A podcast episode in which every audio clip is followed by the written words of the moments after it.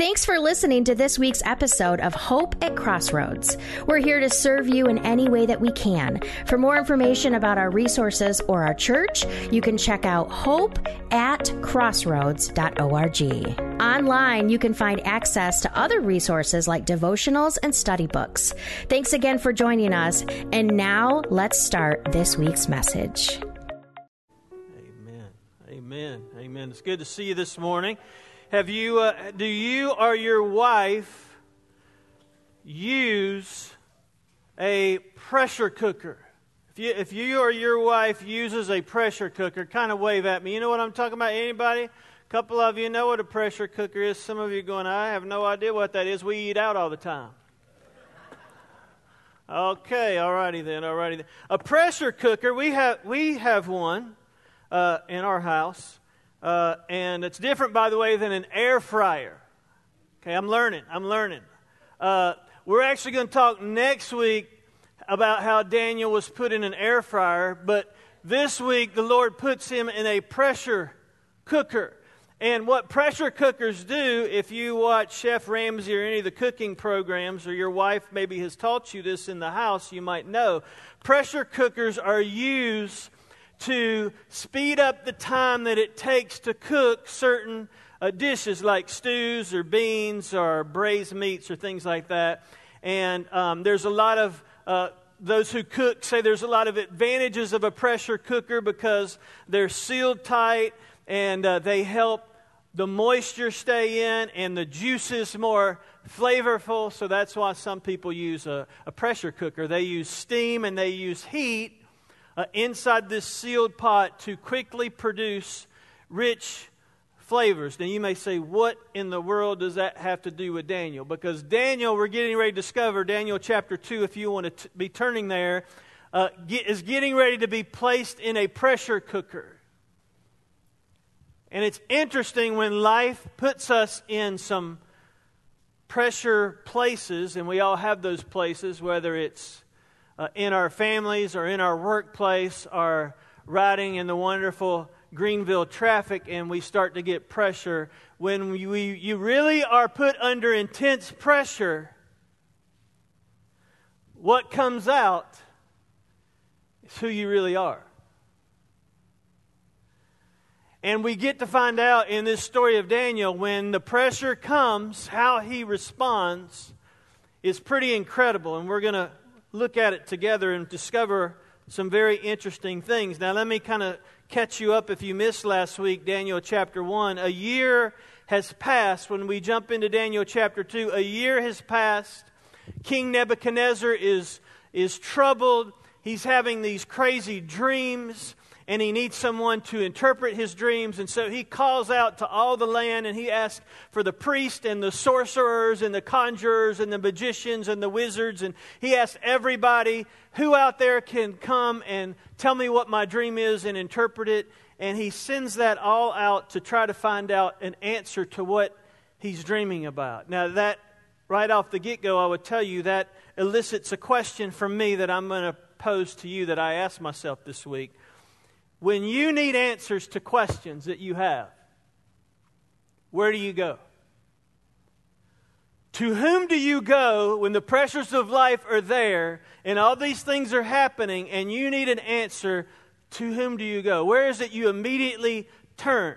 Maybe it's a person, maybe it's a habit.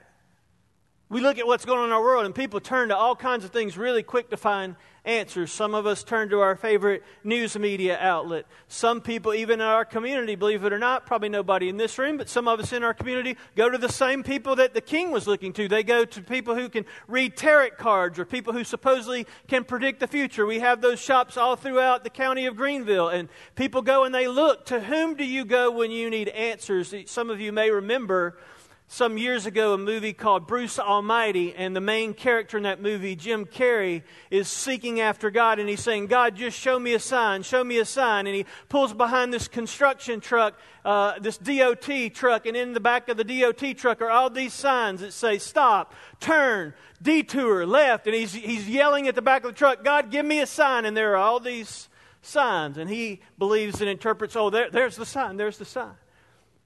We can sometimes misinterpret circumstances and things that happen to be a sign from God. What, what do we do and who do we turn to when we need answers to questions? Let me kind of tell you quickly what happens in the first few verses of chapter 2. Nebuchadnezzar has these dreams. He calls out to people to come interpret the dreams. He calls to the sorcerers, the magicians, the conjurers. They, they come before him. They say, King, we can't interpret this dream. Not only does he ask them to interpret it, but just to make sure they are really who they say they are and they have the gifts they profess to have, he says to them, I want you to tell me my dream that I had and interpret. I'm not going to tell you my dream. I want you to tell me my dream and interpret it. And they tell the king, That's impossible, king. We can't do that. And he, he chastises them again and says, No, I'm asking, is there anybody can do that? And they say, King, we can't do that. We can't do that. As a matter of fact, there's nobody on earth that can do that. What you're asking, nobody on earth can do that. Friends, I want to tell you something. There are some things that you and I need in our lives, answers that we need, direction that we need, guidance that we need. And I'm here to tell you this morning there's no one on earth sometimes that can give us that. There's only one person, it's Jesus, the Holy Spirit. Wisdom is good. Going to people and asking advice is good. So Daniel's faced with something pretty incredible. And by the way, you might want to just make note of this from Daniel uh, chapter 2, verse 4, all through almost the end of chapter 7. The original text is actually in Aramaic, not Hebrew. It's the only section of the Bible that actually was written in Aramaic, which was the language of the Babylonian Empire. And so, after the king calls out to these people to be able to share the dream and interpret the dream, nobody can do it. He begins to get very angry. And he sends out a decree, a decree, verse 13. He sends this decree that goes forth that all the wise men will be killed because he doesn't think there are any wise men including Daniel and his friends, he sends this decree out that everyone is going to be killed. He's very upset. But let's see what happens. Verse 14. Daniel replied with discretion and discernment to Arioch, the captain of the king's bodyguard, who had gone forth to slay the wise men of Babylon. He answered and said to Arioch, the king's commander, For what reason is this, is this decree from the king so urgent? And Arioch informed Daniel about the matter. And Daniel went in, verse 16, and requested the king that he would give him time in order that he might declare the interpretation to the king. And Daniel went to his house and informed his friends, Hananiah, Mishael, and Azariah, about the matter, in order that they might request compassion from the God of heaven concerning this mystery, so that Daniel and his friends might not be destroyed with the rest of the wise men of Babylon. We're going to stop there for just a minute, but we'll keep reading in, in a moment. So here's the question this morning How do you and I respond when the pressure's on? First point in verse 14. It says, Daniel replied with discretion and discernment to the captain of the king's bodyguard. If there is ever a time on planet Earth where we needed those two things in our society, it is today.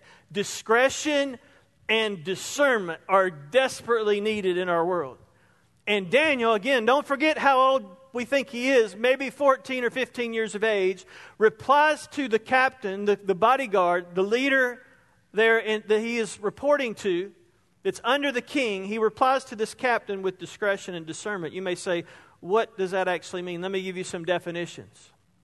Here's what discretion is discretion is behaving in such a way to unnecessarily avoid causing offense. I don't know about you, but have you looked at your social media feed lately?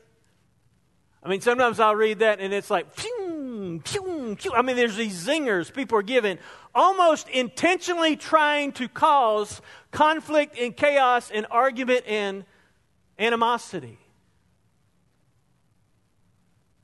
Another definition for discretion is this deciding correctly what to do in a heated situation. Discretion. What about discernment? What is discernment? Discernment is this it's perception in the absence of judgment with a desire to obtain wisdom. In other words, discernment is all these things are going on, and your heart motive, your mind motive is okay, during this, what I really want to do is I want to tune in and find out how to correctly respond here, but also with a desire to obtain wisdom. And not just the wisdom of man, but the wisdom of God. That is discernment. In church, we're in a world, not only in our community, not only in our political environment, not only in our school environment, not only in our church environment with things that we're praying about in the future that are going on, where we need discernment.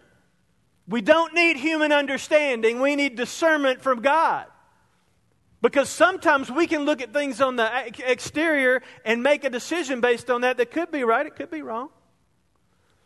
So we need these two things. And I'm reminded here that here we have a 15 year old teenager who is going before the bodyguard of the king with discretion and discernment. What a wise young man.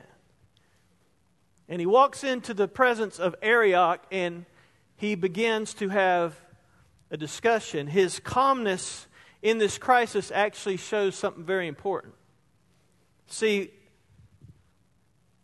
the world is always going to have the next crisis, the next thing that happens. We, we, each of us probably have our own crisis or crises that are going on, maybe more than one in our, in our lives. And how we respond to those is a revelation of how we really are. And what happens is crises don't make the person. How we respond actually shows what kind of person we are when those things happen.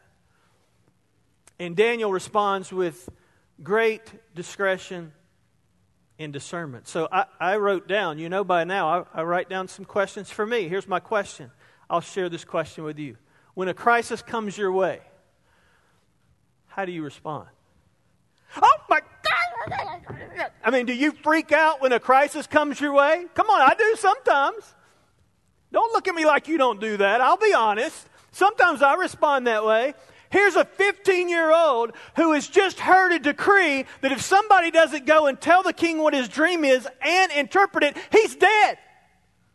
I don't, that's a pretty intense crisis for me.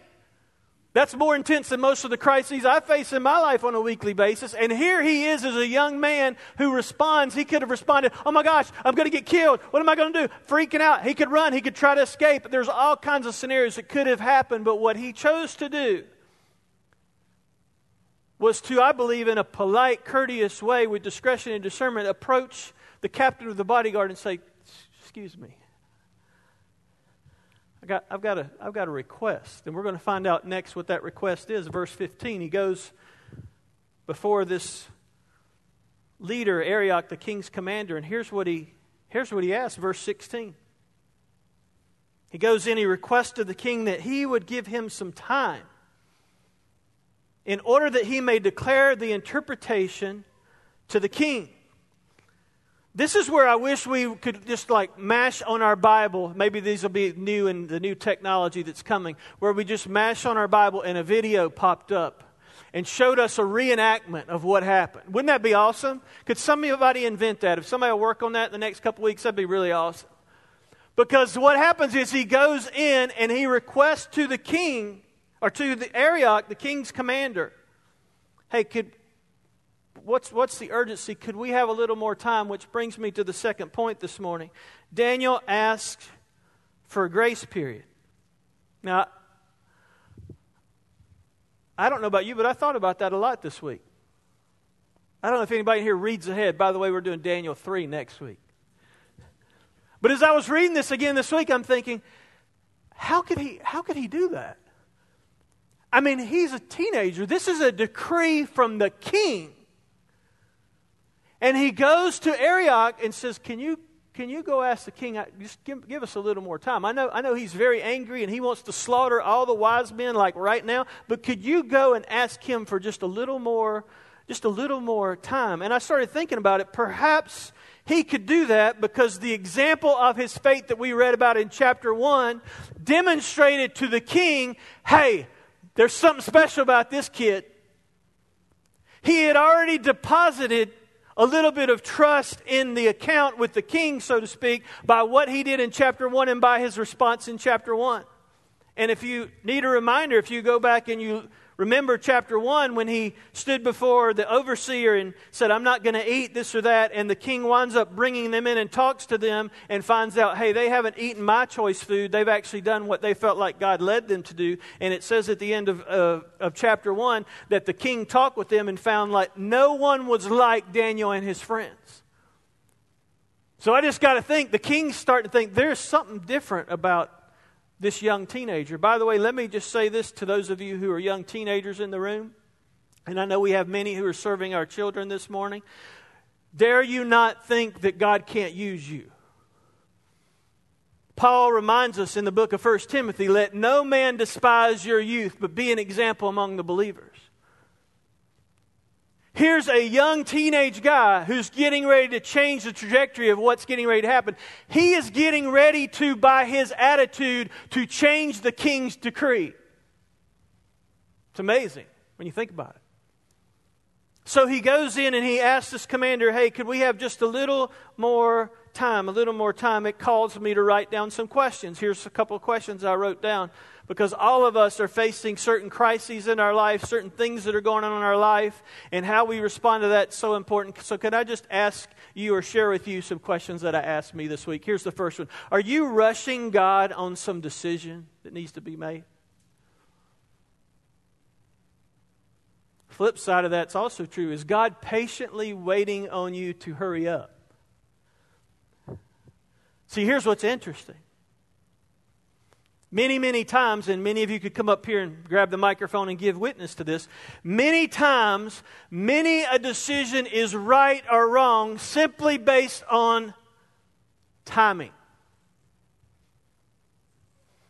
Marriage is a great thing, but I think getting married at eight is probably not a good idea.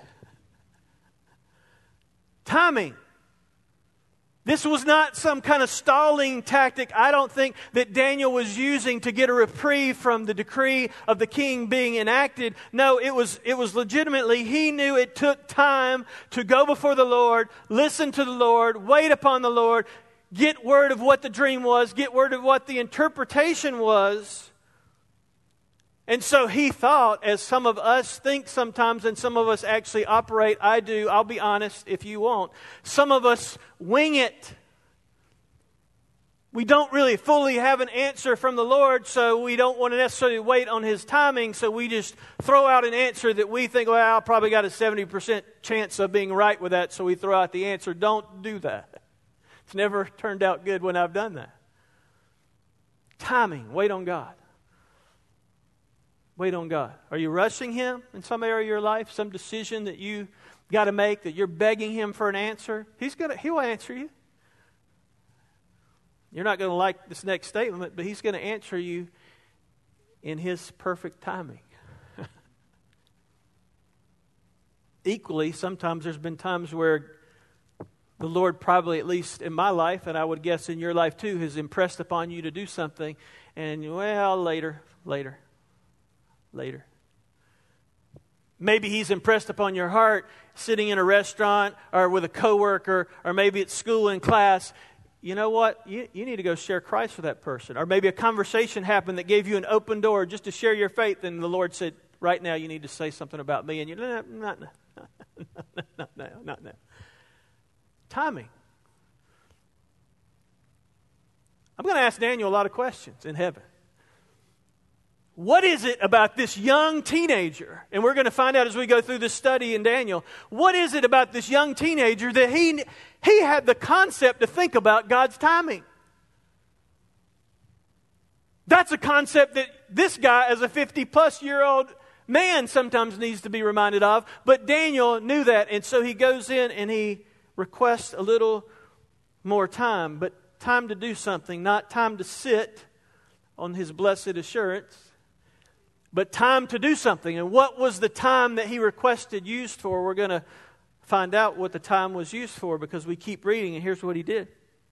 Verse 17 He went to his house and he informed his friends Hananiah, Mishael, and Azariah about the matter, so that, in order that they might request compassion from the God of heaven concerning this mystery, so he and his friends would not be destroyed with the rest of the wise men of Babylon. Here's the third thing I see in this chapter that's very, very important. Daniel informed his friends so they could request compassion from God. That makes me a lot of, ask a lot of questions, brings to mind a lot of questions. Here's questions I'll throw out to you this morning. Do you have those kind of friends? When the pressure is on and you need somebody to go to, do you have those kind of friends?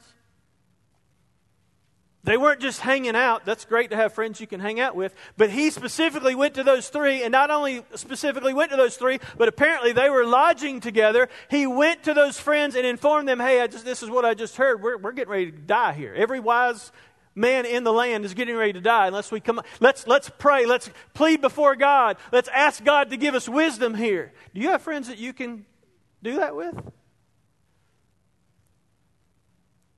Can I ask you this question? If you don't, why not? They exist, believe it or not. I know many people, even many believers, don't think those kinds of friends exist. Church family, hear my heart this morning. That is the church. This is not the church you guys and I am the church, and that is our function. Part of our function as the body of Christ is to help each other grow and pray for each other and listen to each other and encourage each other. And this guy knew that. So his first instinct is, I'm going to ask the king for a little more time, and then I'm running to tell my friends, hey, we got to get together, pray about this situation. We got to seek the God of heaven about this situation. We need an answer about this situation. And when those things happen in our life, that should be our immediate response. God first, we're going to seek Him, but I'm going to grab every living, breathing person that I call a friend, and we're going to rally and do that together. Church, I'm just telling you, we need to do that at Crossroads Baptist Church. It's great to do it at home. It's great to do it in the privacy of our own heart, in the automobile while you're driving down the road. Aren't you grateful you can pray anywhere, anyhow, anytime? That's great. That's wonderful. But we need to start doing that together more frequently. And ask the God of heaven to give us wisdom and discernment. And He goes before those friends, and that's exactly what happens. And then we read after he began to request compassion from God. What happened? Verse 19 The mystery was revealed to Daniel in a night vision, and Daniel begins to bless the God of heaven.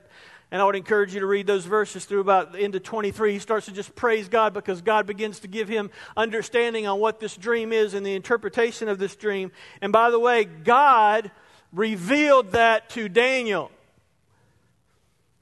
Why? So that God could get the credit, not Daniel. And so we see here Christianity, by the way, begins with this principle. Don't miss this. Christianity begins with the principle of revelation. Everything that you and I know about God is because God has allowed us to know it. It's not because we're so smart we figured it out. God has allowed us to know it. Our job, by the way, is not to figure out things about God. Our, our job is to understand what God has already revealed to us. And when we understand what He's revealed to us, we will understand more about Him. And this is the biggest way He's revealed Himself to us. So if we want to know more about Him and have more understanding of Him, we've got to get into the ways that He has revealed Himself. And so He gets an answer on what this dream is and what the interpretation is, and God kind of reveals it to him, and he begins to praise God. And he goes back to Arioch, the commander, and says, Hey, hey, I'm ready to share the interpretation.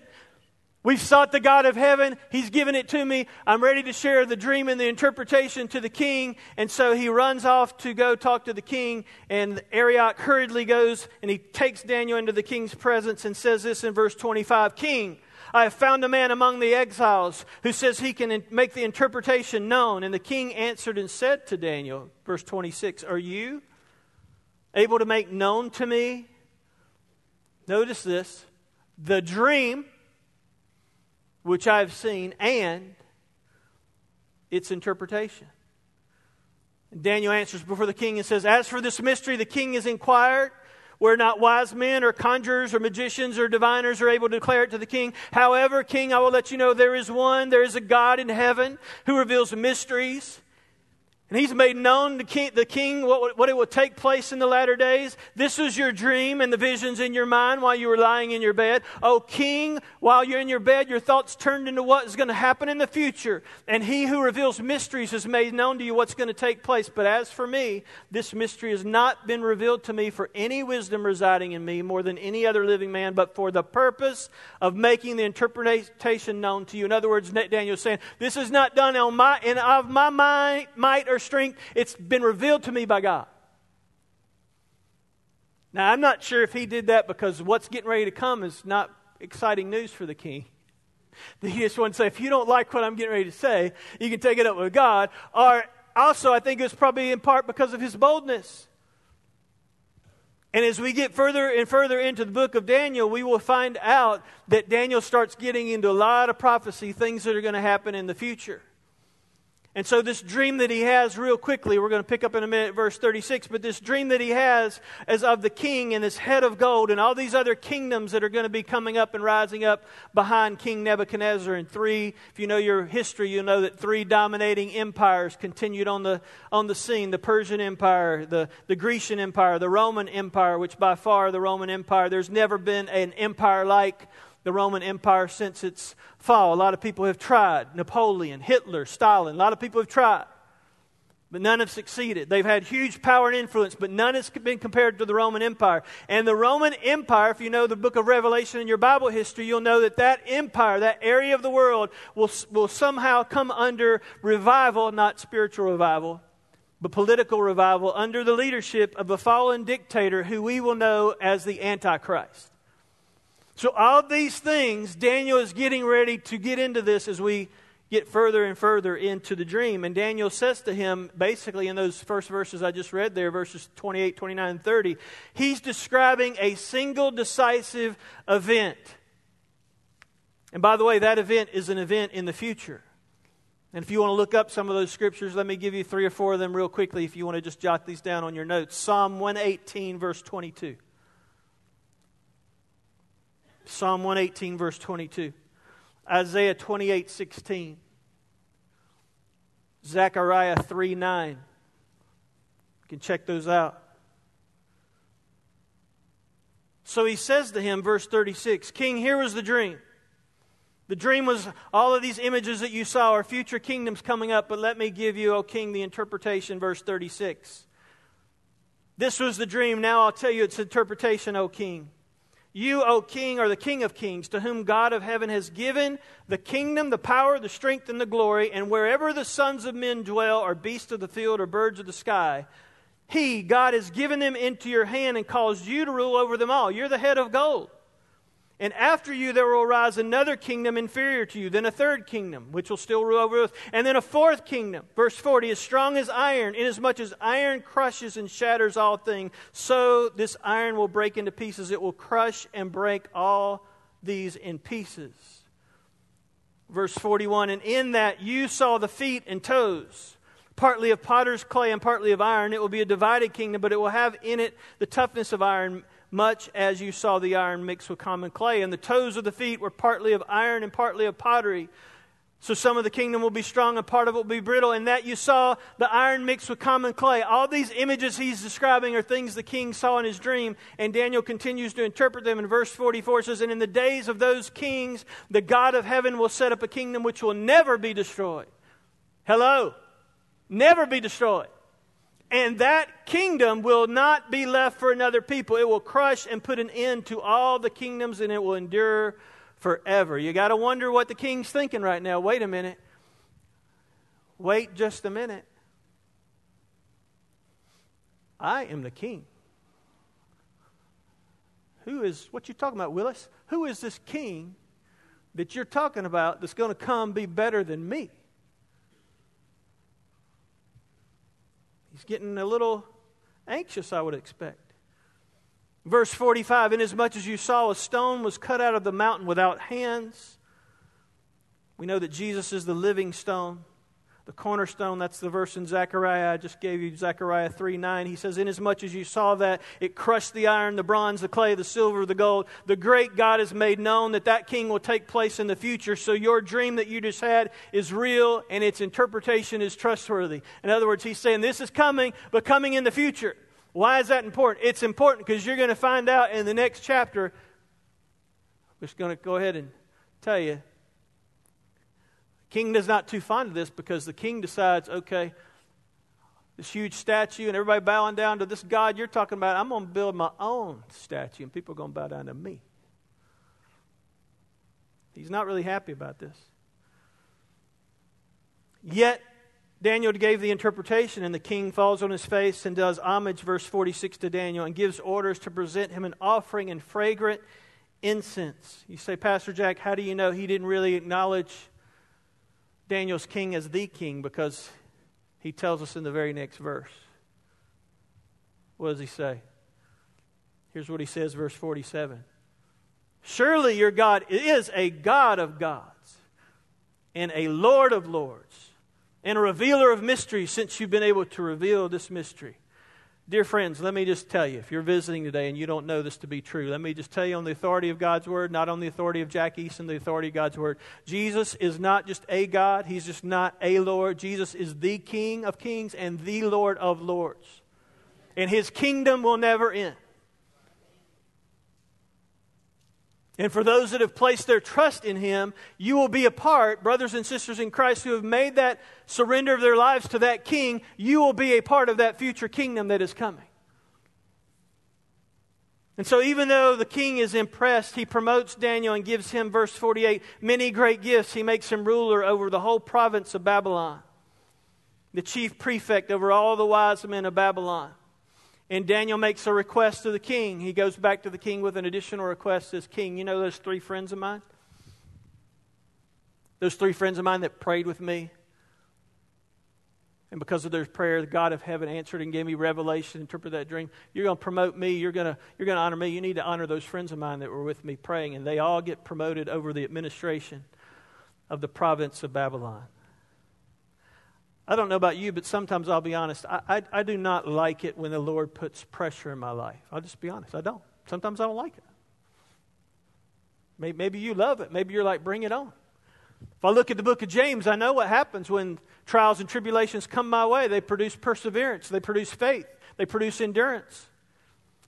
And the pressure, maybe, that you and I are facing in our life, much like Daniel, the pressure that Daniel was facing was in his life for a couple reasons. The first one was this to build his faith. Because God Almighty knew the pressure was going to get more intense and the heat was going to get more hot, and he had to be prepared. We have a misconception, folks, in Christianity that sometimes, not all of us, but some people in our culture think that if things are going wrong in our life or there's pressure, we must have sinned or we must have missed God somehow. It's not always true. Sometimes God allows pressure in our life on purpose to purify us and make us holy, not comfortable, by the way, but to make us holy and better and to prepare us for the future, to build our faith and to prepare us for the future. So I just have a few questions as we wrap up this morning. Are you going through some pressure right now? It's all right. Trust me, if every person in this room was honest, every hand would go up. In some way, we're all under some kind of pressure. Could be mental pressure, mind games that the devil plays with us. Could be physical, could be health pressure, family pressure, financial pressure, kids, kids pressure in our lives, parents, whatever. Here's the question though how are you and I responding? Here's the reality. As Daniel recognized, we have to recognize we can't get through that pressure effectively without Jesus. So I want to challenge you with three things and we're done. Would you be willing to pray this morning for discretion and discernment? Because pressure's not going to stop. I'd love to tell you that you get to a point and the Lord says, Oh, they've made it. No more pressure. That's coming, but it's on the other side of the heaven, the other side of the river. That's when we get to be with the Lord. No more pressure. But for now, there's going to be some more pressure while we're in this world. Maybe you need to pray for discretion and discernment. Maybe you're facing something in your life where you just need to ask God for His timing. Lord, I need to make a decision about this or that. Can I, can I just request you to show me what the timing needs to be? Maybe here's the third thing this morning. Maybe this is most important for you. I don't know. Maybe you need to utilize and leverage the God given gift of brothers and sisters in Christ in friendship and say, hey, I need you to pray with me about something. Church, I am so tired of us as Christians when you ask people how they're doing, I'm fine, I'm fine. No, you're not. Quit lying. You're not fine. Nine times out of ten, you're not fine. Maybe one out of ten, you are fine. We do that to ourselves, not relying on the tool and leveraging the gift that God has given us of friendship, brothers and sisters in Christ. Don't get me wrong, I know it's hard sometimes to be honest with people, to be vulnerable, to be transparent. Our world talks a lot about transparency. Should start with the church, actually. So maybe this morning you, you need to grab somebody sitting beside you and say, hey, there's, there's this stuff going on in my life. You don't even have to tell them what it is. Say, I need you to pray with me. Maybe you want to come up here and pray this morning. I don't know how God's speaking to your heart. But I pray that He is. Let's, let's pray together. Father, thank you for your word. Thank you for what you taught me this week. The reality is, until I take my final breath here and I'm with you, there's going to be pressure what's scary is the world is looking at those of us who claim to know Jesus and they're watching us when we're in that pressure cooker to see how we will respond. So, Lord, I pray you would help us. Help us. Give us discernment. Give us discretion. Lord, help us to ask you for your timing, not our own timing. Lord, help us to leverage the gift of friends and help us most of all to remember that one day the pressures that we face will be over because there is another kingdom coming. It is the kingdom of heaven that will be set up, a new earth, a new heaven that will be set up, that those of us who know you will dwell with Jesus forever and ever. There is a day coming. But until then, would you help us respond in the right way? Church family, while you're praying this morning, I don't know how God would speak to your heart or is speaking. My prayer every Sunday is not only that God speaks to us, because He is speaking, but my prayer for myself and for you, my friends, is that we would not just allow Him to speak, but we would obey what He tells us to do. So, in just a minute, Stephen's going to lead us in our closing hymn, invitation song, our our chorus before we leave this place today. My friend Heath will be standing here at the front. We'll be here to receive you, to pray with you, to encourage you. Maybe today you'd say, you know, I, I need friends. I need the friendship of people here at Crossroads. I've been visiting sometime and I need to put my roots down in a place where I can grow. If that's your heart desire, we'll be here to receive you this morning. If you need prayer this morning, whatever you need this morning, maybe today you'd say, you know what? I am trying to face the pressures of life and I don't even have a relationship with the King of the world. Friend, if that's you, you're in the right place. Don't feel any guilt. You're in the right place. Just call out and say, Jesus, I need you. I need you, and He will save you. Ask Him to do that. If you need to do that this morning, Heath and I will be here at the front to receive you as well. Father, have your way during this invitation. We give it to you in Jesus' name. Amen. Thank you, church family. Would you stand together? And we'll sing this song together as our invitation hymn. Let's sing together. If you need to respond, Heath and I will be here to receive you this morning.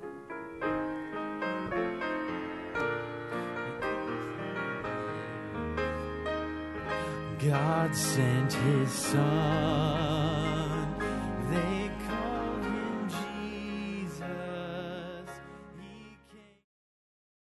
Thanks so much for listening to this week's episode of Hope at Crossroads. We're so glad that you joined us for the message today. If Pastor Jack or any of our team can serve you, please reach out to us. You can send us an email at jack at hope at crossroads.org or by visiting our website. We would be most grateful to know where you are listening because we have people all over the world listening to our podcast. You can send us a message through our website. We would appreciate your prayers for us as we are in the midst of a building campaign to reach more children and families in our local community in Greenville County, South Carolina. If you would like to help, you can always make your gift online at our website, hope at crossroads.org. Thanks for listening to this week's episode of Hope at Crossroads.